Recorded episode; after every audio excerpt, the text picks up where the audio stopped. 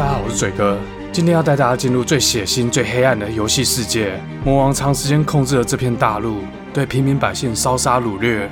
这次魔王的魔爪已经深入了勇者长大的村庄，究竟勇者少年团要如何反杀势力强大的黑暗势力？就在这一集，达特嘴哥地图炮。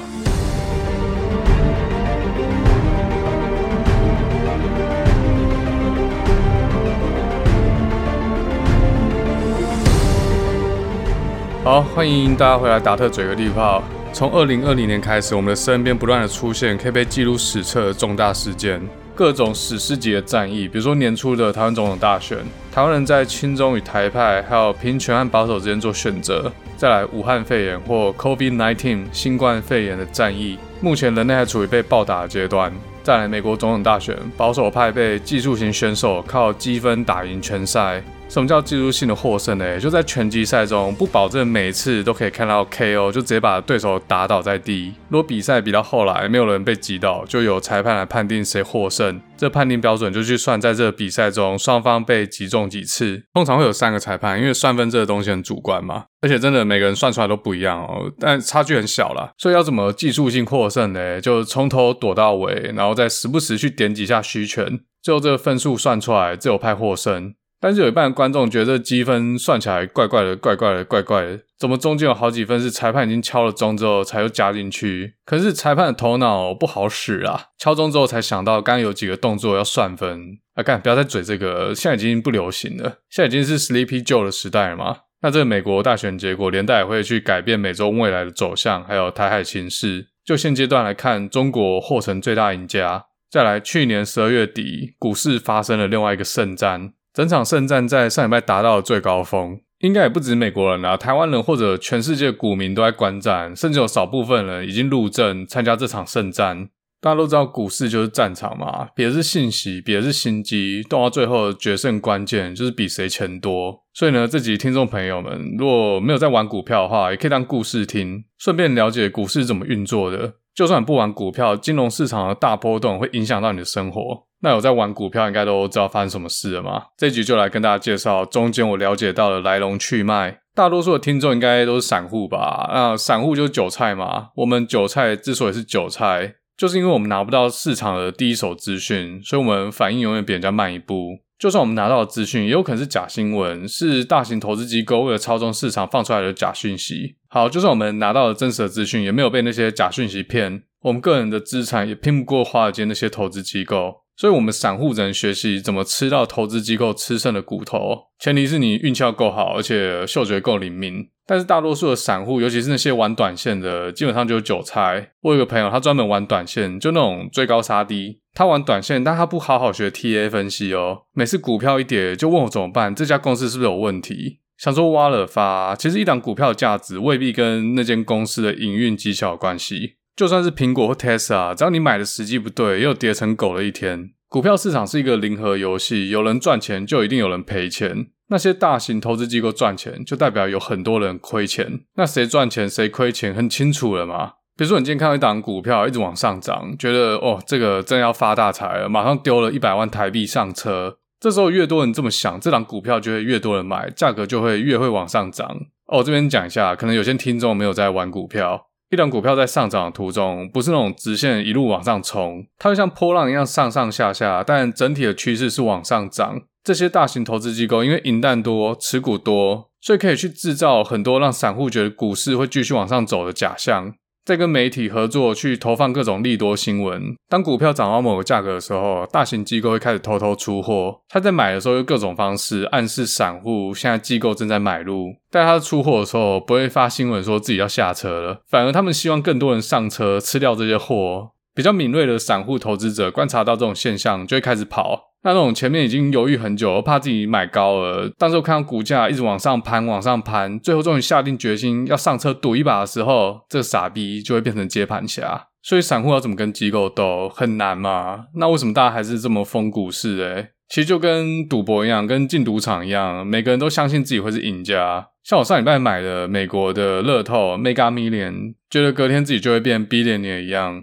上礼拜美国乐透连干好几次，头奖到了十亿美元，十亿哦！最后被一个人独得，里面大概有我的一百多块吧。干，其实嘴哥算是一个投资菜鸟了，我大概去年八月才开始进场，开始学习交易，学习股票投资。跟那些去年三月就勇敢接盘的人比，我就是刚才讲那种最后才上车当韭菜的。八月底买下去，九月初的大回调，直接亏掉二十趴。其实这也不是坏事啦，因为一开始玩没有放很多钱嘛。从九月、十月总统大选前的变化莫测市场里面，真的学到不少东西。我后来就毛起来学技术分析。不过目前投资组合大概也只跑赢大盘一两趴，不如直接去买 ETF，也不用每天花这么多时间。其实学习做股票要先搞懂股市的运作原理。那上礼拜这个 GameStop 的事件，相信很多人看新闻看得很热血啦，但不一定知道其中的原理。我自己有在玩期权，在这次事件中，期权又扮演很重要的角色。不玩期权是赔是赚就不好说了。今天就来跟大家讲解我自己所理解的这场股市圣战在打什么。如果你没在玩股票，也不懂股票，没关系，找达特嘴哥绿炮，就是试图把复杂的东西用简单的文字解释。那如果你自己就是股市老手，就当做听我在嘴炮啊，或是可以转台去解锁地球的，解锁地球是我最喜欢的频道。那那些我理解不足或者讲不对的地方，就请大家来我 Facebook 粉丝团或是 IG 留言来指正。好，那所以什么是股票交易嘞？其实就是两个人对一个商品价格有共识之后，一手交钱，一手交货。每个人对同一个商品的价格心里的定价会不一样吗？只有在买家肯出的价格大于等于卖家肯卖的价格，那这个交易才会成交。左右这个价格很重要的因素就是预期心理。当一个买家认为这个商品的未来价格将高于现在价格的时候，他就会愿意以比现在市价更高的价格来取得这个商品。如果他预测正确的话，那未来他就可以以更高的价格来转手卖掉他手中这个商品，赚取中间的价差。股票会跌是一样道理嘛？如果卖家觉得以后他再卖会赔更多的话，他可能就会现在就降价先把它卖掉，免得以后赔更多，或者甚至卖不出去。所以这个价格的起伏就是来自于每个玩家对于未来价格的预期心理。好，那就这是最基本原理。那这边可能大家会想哦，如果我今天要卖一档股票。那我要怎么找到这个买家？或者我今天要买股票，那我要去跟谁买？比如说我看上一档股票，我愿意用五十块的价格买入，那我要去哪里寻找那些肯用五十块卖我的卖家呢？这里就要提到一个角色，叫做造市商 （market maker） 或者是俗称庄家。造市商会从要卖的人手中买下股票，然后再把这些股票卖给要买的人。诶，这跟交友软体有点像哦。庄家就很像媒婆嘛，去媒合这些交易。有这些庄家在，股票流动性就会提高，因为股票的买卖变得有效率。那庄家要赚什么嘞？他赚的就是买卖的价差。比如说刚才那个例子，我愿意花五十块买一档股票，然后庄家找到一个用四十八块卖这个股票的卖家，庄家就会立马用四十八块买下来，然后用五十块卖我，赚了这中间两块钱的价差。现在这些庄家都是靠高频交易在获利。什么是高频交易？假设这个市场上有其他庄家，那这个庄家和庄家的竞争就是比谁最快找到那个价差最大的交易机会。现在都是网络交易嘛，就是在比谁的交易系统比较快，甚至是谁的网络比较快，先抢先赢这样。好，那造市商的角色就先讲到这，后面他也会出场了，其他的之后再讲。好，那所以在股市里面要怎么赚钱呢？一般人就是做多。所以做多就是看好股票未来会涨，那现在先买下来，未来涨了之后再卖掉，就可以赚到这个上涨的价差。但是股票不可能天天涨嘛，有可能连跌一个月啊。那如果只做多的话，股票在跌的时候就没办法赚钱了嘛，这样华尔街不就不用上班了吗？所以另外一个玩法就是做空，又称为融券。所以融券就是跟别人借股票，借到之后马上把它卖掉，等到约定的那天要把股票还回去，然后再付一些利息这样子。那这样怎么获利嘞？当你看好一个股票会跌的时候，你就可以用低于你卖出去那些借来股票的价钱，再把它买回来。比如说你卖股票的时候是五十块，然后过了三个月，这个股票跌到剩十块钱，这样你就可以只花十块钱把股票买回来，再把它还回去。中间这跌了四十块，再扣掉那些利息，就是你的获利。那这个还回去的动作叫做回补，但是做空的风险要比做多还要大。做多的话，顶多就是赔光本金嘛。比如说我五十块买一档股票，然后跌到下市，那我就赔掉这五十块。但是做空的话，就刚好相反过来。如果你五十块的时候把它卖掉，那你最多最多就是赚五十块嘛，因为它最多只能跌到零块。但是如果说赔的话，你就可以赔无限大，因为五十块它可以一直涨上去，涨到无限大嘛，涨到两千、三千都有可能。所以我们这些韭菜散户，大多数都是做多，因为我们钱不够，也没办法承担这么大的风险。券商也不会随便把股票借给我们啊。他说：“你是谁啊？如果最后赔不出来怎么办？”所以如果要玩做空的话，基本上要有一定的家底才能拿到那个入场券。要三百万美金才能参加世界慈善赌王大赛吗？不止这样哦，放空要借股票，还要押一笔保证金。比如说借一批一百万价值的股票，那可能需要五十万的押金。而且到最后一天回补日，如果还没还清的话，券商就会强制回补。好，那做空就先讲到这就好。所以在股票市场要怎么赢？其实很简单嘛，大家想一想哦，一群人可以用合作的方式哄抬股价嘛。比如说你卖十块钱，我就花十二块买，然后你再花十四块钱买回去，我再花十六块钱买回来，这样来来回回，股票的价格就被炒上去了。其他投资人看到这个股价一直往上走，就开始想要进来分一杯羹。而且我们两个也不可能一直无限这样拉抬上去，因为资金有限嘛。所以我们就说好在多少钱我们就不玩了。当那些傻子买走之后，我们两个套利离场。那些傻子就是被我们割掉的韭菜，以为自己可以分一杯羹，就是掉到一个坑。这种玩法跟诈欺有八十七八像。比如说今天有一间房子要卖，然后卖家在一群买家里面放了一些托。这些托就负责帮卖家把价格喊上去，让卖家不会亏钱。但是这些买家如果不知道这些托的存在，就会傻傻的用恶意被提高的价格买下这间房子。所以，一个有公信力的拍卖会是禁止这种行为的。同样道理，法律的禁止在股票市场用这种方式来操控股价，不然这个完全都诈骗啊！但是你知我知，独眼龙也知道，法律禁止的东西不代表不能做，而是做了不要被抓到。但是要能操控市场，有一个很大的前提，就是要很有钱。如果一档股票的每日交易量有十亿，但是你口袋里面只有一百万，是要跟人家操控什么？也就是说，能这样玩的都是那些大型的投资机构。在一个没有人为操纵下的自由市场，每一个个体会在自我认知下，对于某件商品定出价格。这些价格交互作用之下，就会产生那个最终的价格，也就是市价。但是这是理论上的情况啦，实际上不可能发生，对吧？每一个人的判断都会受到别人的影响。比如说，你真的很想买纳智捷，看到那个外形就整个高潮，深深的被吸引，就上网一看，发现纳智捷是号称让二手车商闻风丧胆的神车，诶，马上冷掉。所以说，影响价格因素非常非常多。那法律上禁止的就是蓄意而且有效的影响股价。落嘴哥今天跟大家说，我买了二三三零台 GG，因为有哪些哪些原因，我觉得后市会看涨。比如说，Intel 要委外代工啦，车用晶片的大缺货，这样我算不算蓄意操控股市？如果我只说我自己买什么就不算，因为你要不要跟是你独立做的决定。所以呢，如果你有加入一些股票群，喊单的老师通常会说股票有风险，做决定要不要跟的是你自己，要自负盈亏。这样讲一部分也是在保护他们自己啦。那些大型投资机构也是一样啊，所以常常我们可以看到哪些机构又提高哪档股票的目标价格，或者哪些分析师提供了哪些利多消息，但他们不会跟你说，所有的信徒们现在每个人一起用多少钱买进二三三零，这样我们可以一起把股价拉抬起来，大家一起爽。呗，这样不行，这样做就等着吃牢饭。但是你跟朋友私下讲可能可以啦。如果你们一个人只出十万台币的话，就算找二十个人朋友，二三三零的股价也是不痛不痒。这样你也不构成操纵股票，因为你根本不够格，只是一个鲁蛇小散户。好，所以这就是我们散户吃亏的地方啊。那些大型投资机构，就算只用自己的银弹，都已经足够去操控一些股本比较小的小型股。散户要跟他们抗衡，就只能集结大家的力量。但是我们散户又很难在不留下证据的情况下，组织一个大阵仗的军队跟他们决斗。这样的法律对散户完全的不利。你想想，如果有两三个大型投资机构的头头在纽约中央公园的长椅上背对背吃三明治，他们用一分钟背对背沟通了操控战术，你觉得政府抓得到吗？金管会抓得到吗？这大家都知道秘密啊，就是没有证据去弄他们啊，而且说不定政府跟他们根本就是一国的。好，那大家都懂了股票市场是怎么一回事之后，就来进入这次的故事。这个故事里面，股票的主角是一家叫做 GameStop 的公司。美股代号 GME 哦，这也是为什么嘴哥要这次要讲这个嘎空大战，因为电玩三部曲讲到第二集嘛，然后这件事跟电玩又完完全全的关系。GME 这家公司是一间专门卖电玩还有相关产品的连锁零售商，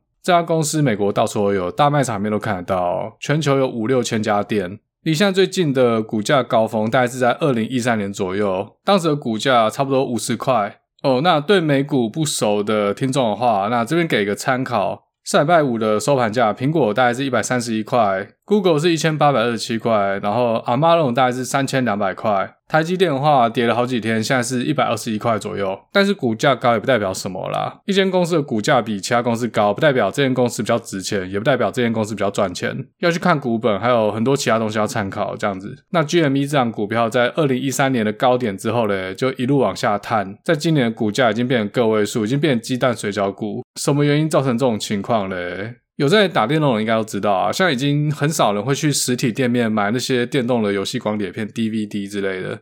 若用电脑玩的话，现在游戏几乎都用下载的，比如说你登录 Steam 啊，里面就有千百款游戏随便让你选。你玩游戏主机也是一样嘛，PlayStation、Xbox、Switch。买游戏都是直接在线上商店下载，这种传统的电玩游戏通路商就跟以前的实体书店一样，被阿妈龙干掉。GME 这间公司在去年三月股灾的时候掉到三块钱左右，之后就在四五块那边游走，一直到九月都才五六块而已。其他很多三月重创股票都已经回档了，甚至已经超越了原本的历史价格。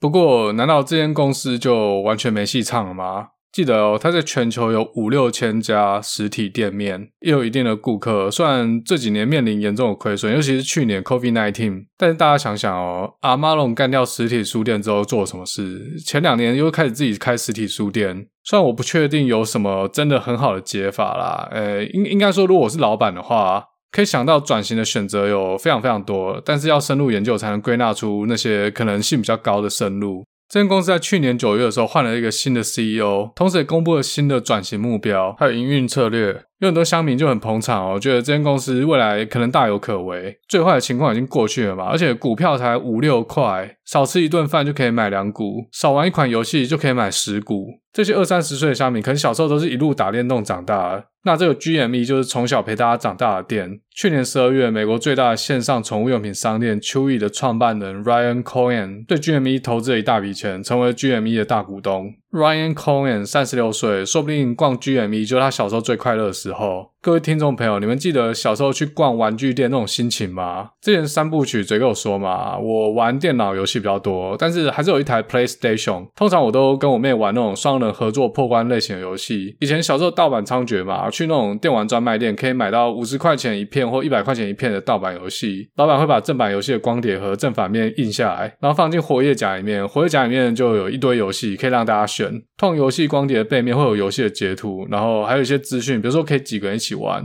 小朋友就会在那边一直翻，一直翻，然后透过看游戏的画面来想象游戏的内容。整个就很兴奋，有没有？因为很便宜嘛，可能三百块台币就可以买六个游戏来玩。不过美国应该是没有盗版啊，但是我相信小朋友去逛 GameStop 的时候，看到整面墙的游戏光碟，内心的激动应该跟我们是一样的。但是在此还是呼吁大家支持正版。靠，讲好像自己跟 Ryan Cohen 很熟一样，完全不熟好吗？但是我有买 Chewy 的股票啦。台湾的观众可能不知道 Chewy 这家公司，但是我个人非常推荐，它可以在阿妈龙的包围网底下存活下来，甚至业绩还强势成长，绝对有它厉害的地方。而且我用到现在觉得超好用。它退货跟阿玛龙一样毫不啰嗦，而且还有一年鉴赏期。如果没记错的话，比较麻烦是他们有一个自动的退货机制。要退货的话，要线上跟客服用打字的方式沟通办理退货，但其实也很快，但五分钟给个货单号码，马上就好了。它最屌的地方是什么？就你办完退货，它货也不要了，叫你直接捐给附近的流浪动物救援中心。诶，爱心爆棚有没有？因为会养宠物的，其实多多少少都关心这个议题啦。但这种退货 pass 一定还是有人滥用。但就我来说，买东西就变很放心。有些狗的肠胃比较敏感，它吃到没吃过的东西就很容易落腮。像我买一些用来训练坏狗的康体的 treat，如果它吃了落腮就直接退货；如果吃了喜欢就怒买买爆。每次坏狗的康体看到 UPS 或者 FedEx 送来那个印有 Chewy 的包裹，整个整个嗨起来了。他看到那个包裹就知道那个包裹是他的，你们知道吗？这个很高兴哦，就很像在跟我讲说：“哎、欸，赶快帮我打开，里面有什么玩具。”啊靠，扯太远了。呃，总之呢，就我六十块钱的时候进场，现在已经一百块了。以我自己的使用经验，我看好它可以吃下更多市场。那股票有风险，投资需谨慎。哎，轮到我讲这句话了。我们回到去年十一二月的美股，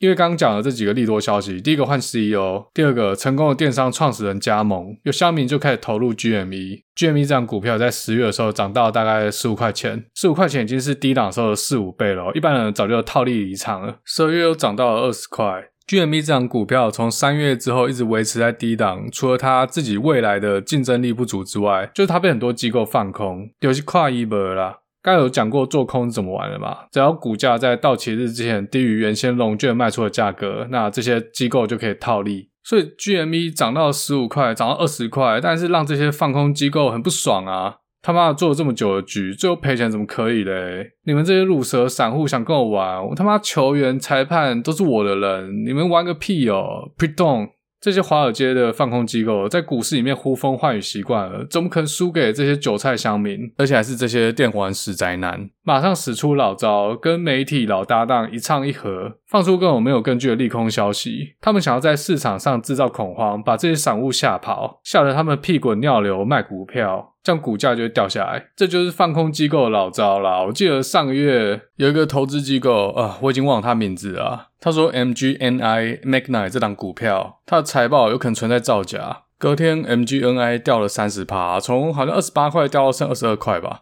MGI 我有持有嘛，所以我就上去看一下，就发现干，这是放空机构的消息，妈不信，老子才不卖，继续 hold。哎，之后过一两礼拜涨回三十六块、四十块。我相信很多人看到这个消息就怕，就赶快把股票卖掉。不过有可能是真的消息啦，三个月之后可能真的发现造假，然后股价跌到吃大便。”好，不想又扯太远了。那回到 GME，当时 GME 的股价上来之后，突然有一天，新闻媒体开始疯狂的去洗它的负面消息，乡民就在论坛上面开始讨论这个异常的现象。哦，by the way，这个论坛叫做 Wall Street Bait，在 Reddit 上面，Reddit 就是美国 PTT。这就很巧啊，怎么开始每天负面新闻连发，是有蹊跷嘛？有乡民就发现，靠，这档股票的做空率真的夸张的高，已经超过了百分之百，来到一百四十。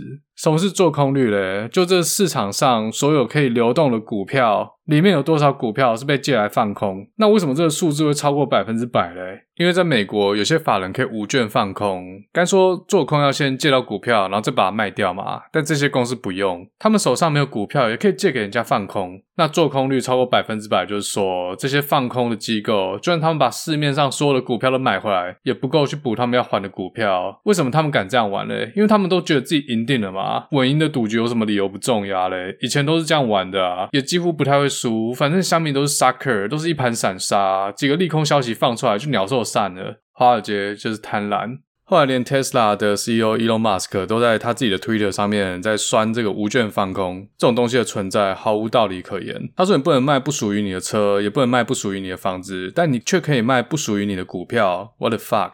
呃，那 What the fuck 是我自己加的。之前 Tesla 不好的时候，Elon Musk 也被这些放空机构整得很惨啊。当一间公司的股票被放空机构搞得一直往下跌的时候，就也比较不容易跟银行借到钱来纾困。所以有些人说，一间公司做好是因为它股价高，让它更容易借到钱，或是吸引额外的现金来投入研发或是发展业务，而不是因为它本身做好，所以它股票节节高升。呃，某些程度也是有一点道理啊。好，我们再次回到 GME。那这些发现做空率到一百趴的乡民，就完全知道后面是怎么一回事了。这些利空消息连发，就代表乡民真的打到放空机构的痛处了。俩丢完哼，看了 GME 上涨，你们很痛哦，干他妈的会痛就好，痛死你们这些贪婪的王八羔子，放假新闻操纵股市，而且二零零八年的金融风暴就是你们这些人搞出来的，最后的亏损还转嫁到老百姓的身上。这群乡民很多人都是零八年金融风暴的受害者，他们的父母失去了工作，失去了房子。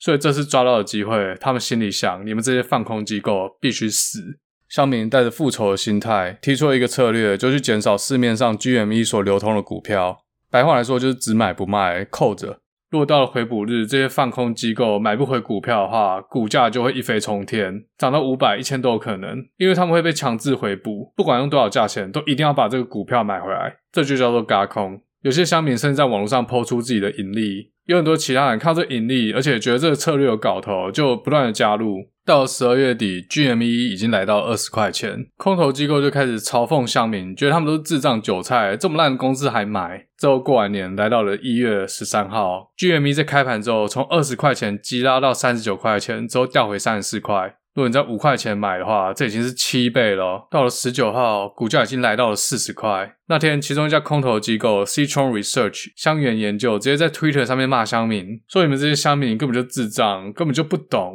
根本不懂什么是放空，也绝对赢不了老子啊！很快的，GME 的股价就会掉回二十块。诶，这话不讲还好，讲了反而让乡民更愤怒、更团结。其实股价到四十块已经是八倍，已经是非常危险了。我是绝对不敢进去啦。如果乡民有私心，怕自己亏钱，开始下车，这个股票马上就会崩盘，可能就会掉回十块甚至五块。但是乡民就是来复仇的，每个人花两万块、五万块美金，顶多就是赔光光。但是如果花五万块，可以搞死你们这些作弊的 cheater，这些空头，绝对是物超所值啊 Mac。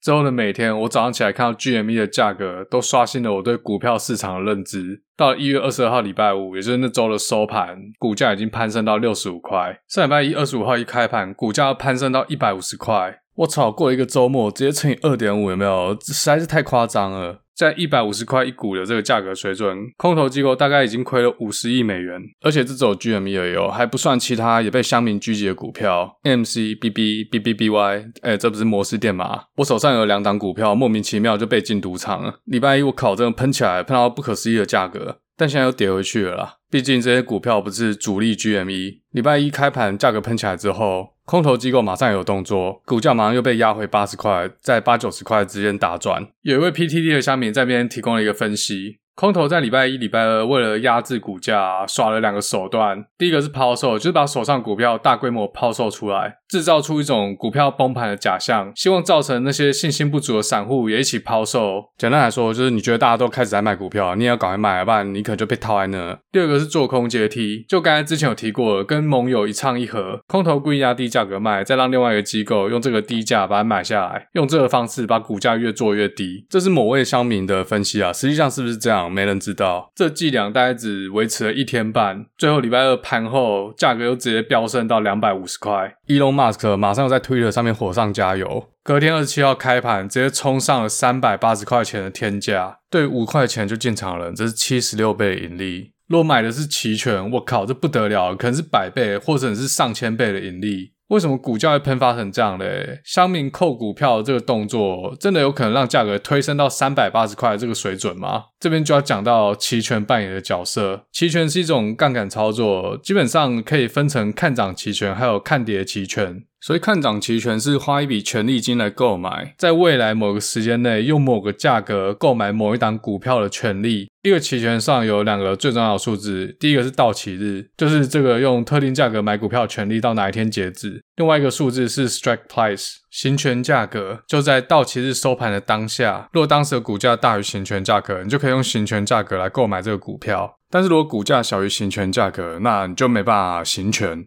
也就是不能用这个行权价格来买股票，权利金就等于浪费掉。诶，这听起来有点复杂，对不对？举个例好了，好，我就用自己的例子好了。假设我今天买了一个在四月十六号到期的台积电，行权价格是一百块。当时台积电股价大概是一百零三块钱美金左右，那这个期权的权利金大概是一千零六十块左右。然后刚忘了提哈，到期日通常是礼拜五，然后一张期权就是一百股，跟台股不一样，台股一张是一千股，每股一个 lot 是一百股。那台股现在也可以买零股了嘛？但是期权一张就是一百股，所以一百股的权利金是一千零六十块，代表一股是十点六块。好，那假设到一月十六号，台积电的价格是九十九块，那这张期权就没救了，就没有价值了，因为股价。价小于行权价，而且你也不会想要花一百块去买一股只值九十九块的台积电吧？而且还要买一百股哦，那你现买现赔嘛？那假设台积电四月十六号的价格是一百二十块，那我就可以用一百块的价格去购买一百张台积电，一股价差二十块，一百股价差就是两千块。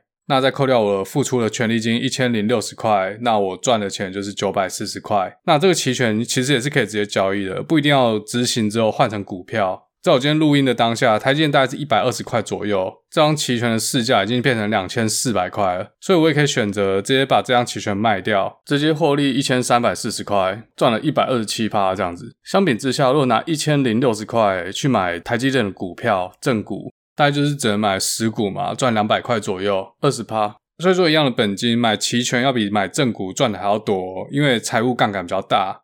但缺点就是，如果台积电跌到剩九十九块，买期权就全部亏光光；但买正股的话，实际上一股只亏一块，就是亏十块而已嘛，而且也没有什么到期日，你可以跟它躺躺一年、躺两年，说不定又涨回来了。那有看涨期权，就有看跌期权，其实观念是一样的。看跌期权就把它反过来想，在到期日之前，你可以用某个价格来卖掉手中的股票。比如说拿刚才例子好了，那买了一张四月十六号到期，那行权价是一百块的台积电。那假设四月十六号的时候，台积电跌到八十块，那我还是可以用一百块来卖出一百张台积电。这就有点做空的味道啦，但它不会无上限的亏损，因为你最多就是亏掉你的权利金嘛。刚讲这些都是最基本的啊，期权还有很多比较复杂，像 Cover Call、Naked Put、ITM、ATM、OTM。好，那刚讲的都是买嘛，买期权。那有人买就一定有人卖啊，不然要跟谁买？刚刚这集一开始讲的那个造市商又回来了。就这些金融公司在卖期权，卖期权要怎么赚钱呢？再拿刚才那个台积电的例子，那我在台积电一百零三块钱的时候买了一个行权价一百块的看涨期权，花了一千零六十块嘛。那如果台积电在四月十六号到期日没有涨到一百块，那我这个权利金就全部送给庄家了。庄家造市商就靠这来赚钱，赚走了权利金。这样听起来好像很容易从庄家手里面赢钱哦。但你要想哦，庄家不只卖行权价一百块的台积电，他还有卖行权价一百五十块、一百七十块以上的台积电看涨期权。而且还有各种到期日，也不是只有卖四月十六号到期的。所以其实有很多期权，它的行权价距离它当下的股价其实非常远。股价在到期日之前几乎是不可能达到行权价，那当然它的权利金就会低蛮多的。像如果要两百块行权价台积电四月十六号到期，，N 只要花六十二块，但刚才那个一百块行权价的要两千多块，这种几乎是赔钱的期权，有人买吗？哎，有，大家继续听。所以某种程度上，如果看涨期权比较多人买的话，庄家跟放空机构就是一国的。只要股价越低，就越多人失去权利金。刚有提到期权到期日通常是礼拜五，在三月、六月、九月和十二月的第三个礼拜五，有很多金融衍生商品都会在同一天到期，就称为四五日。在四五日，股价波动就会很大。想想，如果很多人买看涨期权，然后这已经超过了行权价，庄家不就亏爆？或者是透过庄家卖期权的金融机构亏爆，可是庄家之所以被称为庄家，就他手上有很多股票，他专门没合买卖，所以对他来说要操控股价，把股价做低是一件很简单的事。股价只要做低，死的就是那些买看涨期权的散户。那在这次 GME 的事件，这个期权的玩法又怎么影响股价嘞？这就是所谓的 Gamma Squeeze。因为 GME 的价格已经长时间在五块、六块、七块那边游走嘛。在期权方面，造市商肯有卖行权价是五十块甚至一百块的期权，都卖得很便宜啦，而且觉得根本不可能有人有机会去执行，因为五块钱的 GME 要涨到一百块，笑诶，不可能啊，假卡巴诶，迷茫哦。理论上，一个期权卖家要卖一张看涨期权，他口袋里面就需要有一百股。但人家要执行的时候，你要怎么换一百股股票给人家？但是这些造市商不用特许无券放空，他们也不觉得这些行权价很高的期权有机会被执行，所以只会准备很少的担保股。诶，可是你看，GME 一路涨到五十、一百、一百五、两百、三百。造市商从来没有想到，那些买一百块行权价期权的人，现在竟然可以执行一张期权就会扣下一百股，而且当初一股的权利金可能不到一块钱，就像刚才台积电嘛，两百块行权价的台积电，一股的权利金只要零点六二块，挖的发那怎么办？这些庄家就要马上买股票去补这个仓位，不然有人行权的话，庄家就没有股票可以给了。但是一方面，小米又把股票扣下来。这边应该也不止乡民了啊，其他机构就跟豺狼一样，早就进来分一杯羹了。在这个强大平仓的需求之下，股价就直接喷发。一百块你买不到，那你有出两百块吗？两百块你买不到，那我出四百块吗？这就是为什么一月二十七号 GME 的价格来到不可思议的三百五十块。股价这么高，现金不够怎么办？这些机构就必须要卖其他的股票来换现金，现金够才有机会买回 GME。这有可能是导致上礼拜大盘重挫的原因。尤其是那些龙头股带头大跌，这些机构缺钱啊，所以卖压很大。放空机构眼看回补日即将要到来，一月二十八号股价会喷到多少？没有人知道，一千块都有可能。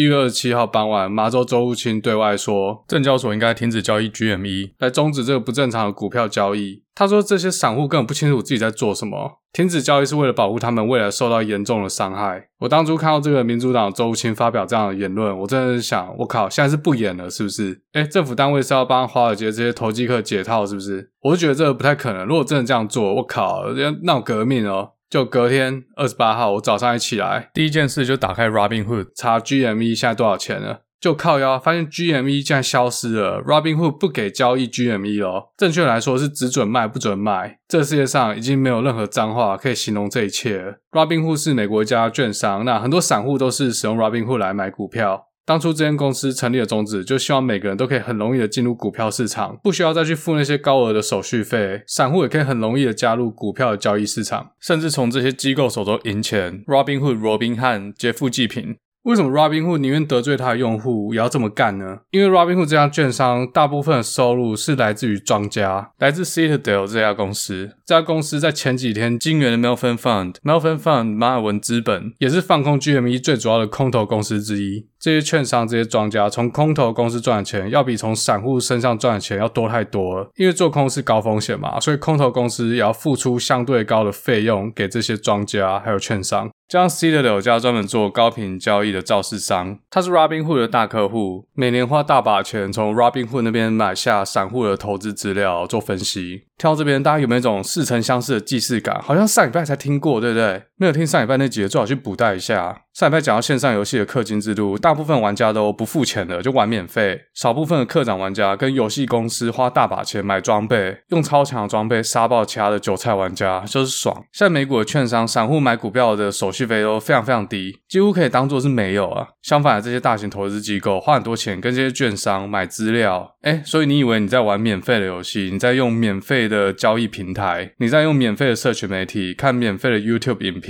，It's completely wrong。你只是不知道你在用什么方式付钱而已。这些机构知道散户怎么玩的，就在股市里面屠杀散户。机构从散户那边赚了大钱，在氪金跟券商买资料，然后散户继续当免费仔，干免钱的最贵。所以各位听众，不要以为上一集嘴哥在跟大家聊游戏，嗯，对哦，我是在跟大家讲这世界怎么运作的。所以这次韭菜玩家联合斩首氪金玩家，诶，这怎么行啊？这规矩坏了，以后还没有人要氪金了。没有氪金玩家，这些游戏公司怎么活啊？这些券商平台怎么活啊？所以这种事不能发生。氪金玩家可能还不止那些大型投资机构。就是二十八号那天，有一个自称是 Robinhood 内部员工爆料，说公司高层接到白宫的压力，要帮华尔街的投资机构解套。那个 Big Guy 又出现了，不过这内部爆料很难被证实啊，所以大家听听就好。那天不止 Robinhood，还有很多其他的券商也跟进，他们全部都是共同利益集团。除了券商之外，Discord 竟然封掉了 WSB，就刚才提到的 Wall Street Bait 乡民的聊天室。Discord 这个聊天软体，有玩游戏的人应该都知道啦。反正它就很像 Line，可以看很多群组，只要你在那个群组里面，就随时可以加入那个语音聊天频道。电玩宅男都用 Discord。除了 Discord 之外，Facebook 也封掉了 GME 的相关讨论区。哦，嗯，刚刚还忘了讲，券商只准卖不准买，只有对散户做限制哦。那些大型投资机构都不在这个限制范围内。那你想这会发生什么事吗？只准卖不准买，那股票就一定会跌啊。GME 在二十八号开盘前直接暴涨到五百块，但是开盘之后，大家发现网路线居然被拔掉，不能买股票，价格直接暴跌到两百块。当天整个网路炎上。对 Robinhood 的愤怒不分蓝红，没想到在拜登上任短短的一周内，他真的做到了团结 reunion。右派的小川普还有 Ted Cruz 居然跟极左派的 AOC 同声谴责 Robinhood 的做法，他们也要求国会要举办听证会来调查这件事。但总统拜登本人却没做什么发言，应该是还在睡 Sleepy Joe 嘛？诶，有可能是他没有立场做任何发言的啊。大家知道华尔街最支持谁吗？Sleepy Joe，而且一讲话不是得罪选民，就是得罪金主。大家应该都知道，年轻人大部分都投给谁吧？虽然说这个乡民总招在 Reddit 上的头像，呃，比较像是川粉，不过实际上是不是，没人知道。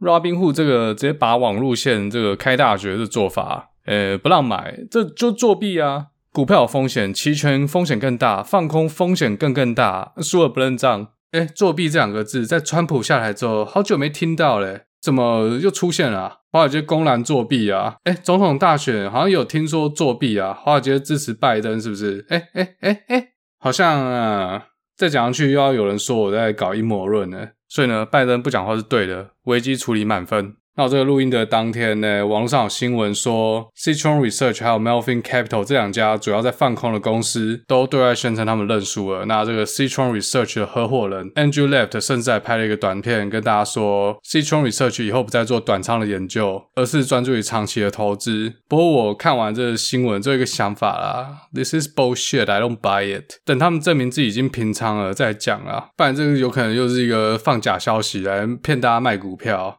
众议院议长佩洛西在周末的时候也公开发言说，GME 背后这个操控股市的违法行为，众议院将会举办听证会来严查。嗯嗯，最好查好啊，不要只是来打假球。不要最后查到伊隆马斯克头上。最近伊隆马斯克好像有被联邦政府针对的迹象哦。他之前发了很多不利左派的 Twitter 嘛，就在昨天吧，还前天我忘了。SpaceX 的星舰发射计划被联邦航空管理局紧急喊停，也没给什么具体的理由。这会是巧合吗？那我们就继续看下去。这整件事让我想到什么？一七七五年，美国独立战争开打，殖民地的人反抗是什么？就是重商主义下，大英帝国政府和财团勾结，压榨殖民地的老百姓。政府立法图利这些财团，甚至派军队保护他们。财团获利之后，政府也可以拿到他们的那一份。殖民地的人们为了追求自由，发起了这场圣战。美国成功独立之后，自由女神从此伫立在自由岛上。自由岛就在纽约曼哈顿下城区的西南方，华尔街刚好也在曼哈顿的下城区。在华尔街上班的人们几乎每天都看到这座自由女神像，提醒着大家美国的立国精神。但是这个精神是已经被他们淡忘了。这场圣战会怎么继续延伸下去？那我们就接着看喽。今天就跟大家分享到这边，真的没事不要得罪电玩宅男，他们里面都卧虎藏龙。这些宅男乡民很多超强分析师。哦，还有那个 GME，真的，如果你对股市不熟的话，对期权也不熟的话，真的不要乱上车，随时真的是有可能崩回二十块。好，那我们就下次再见喽，加奶。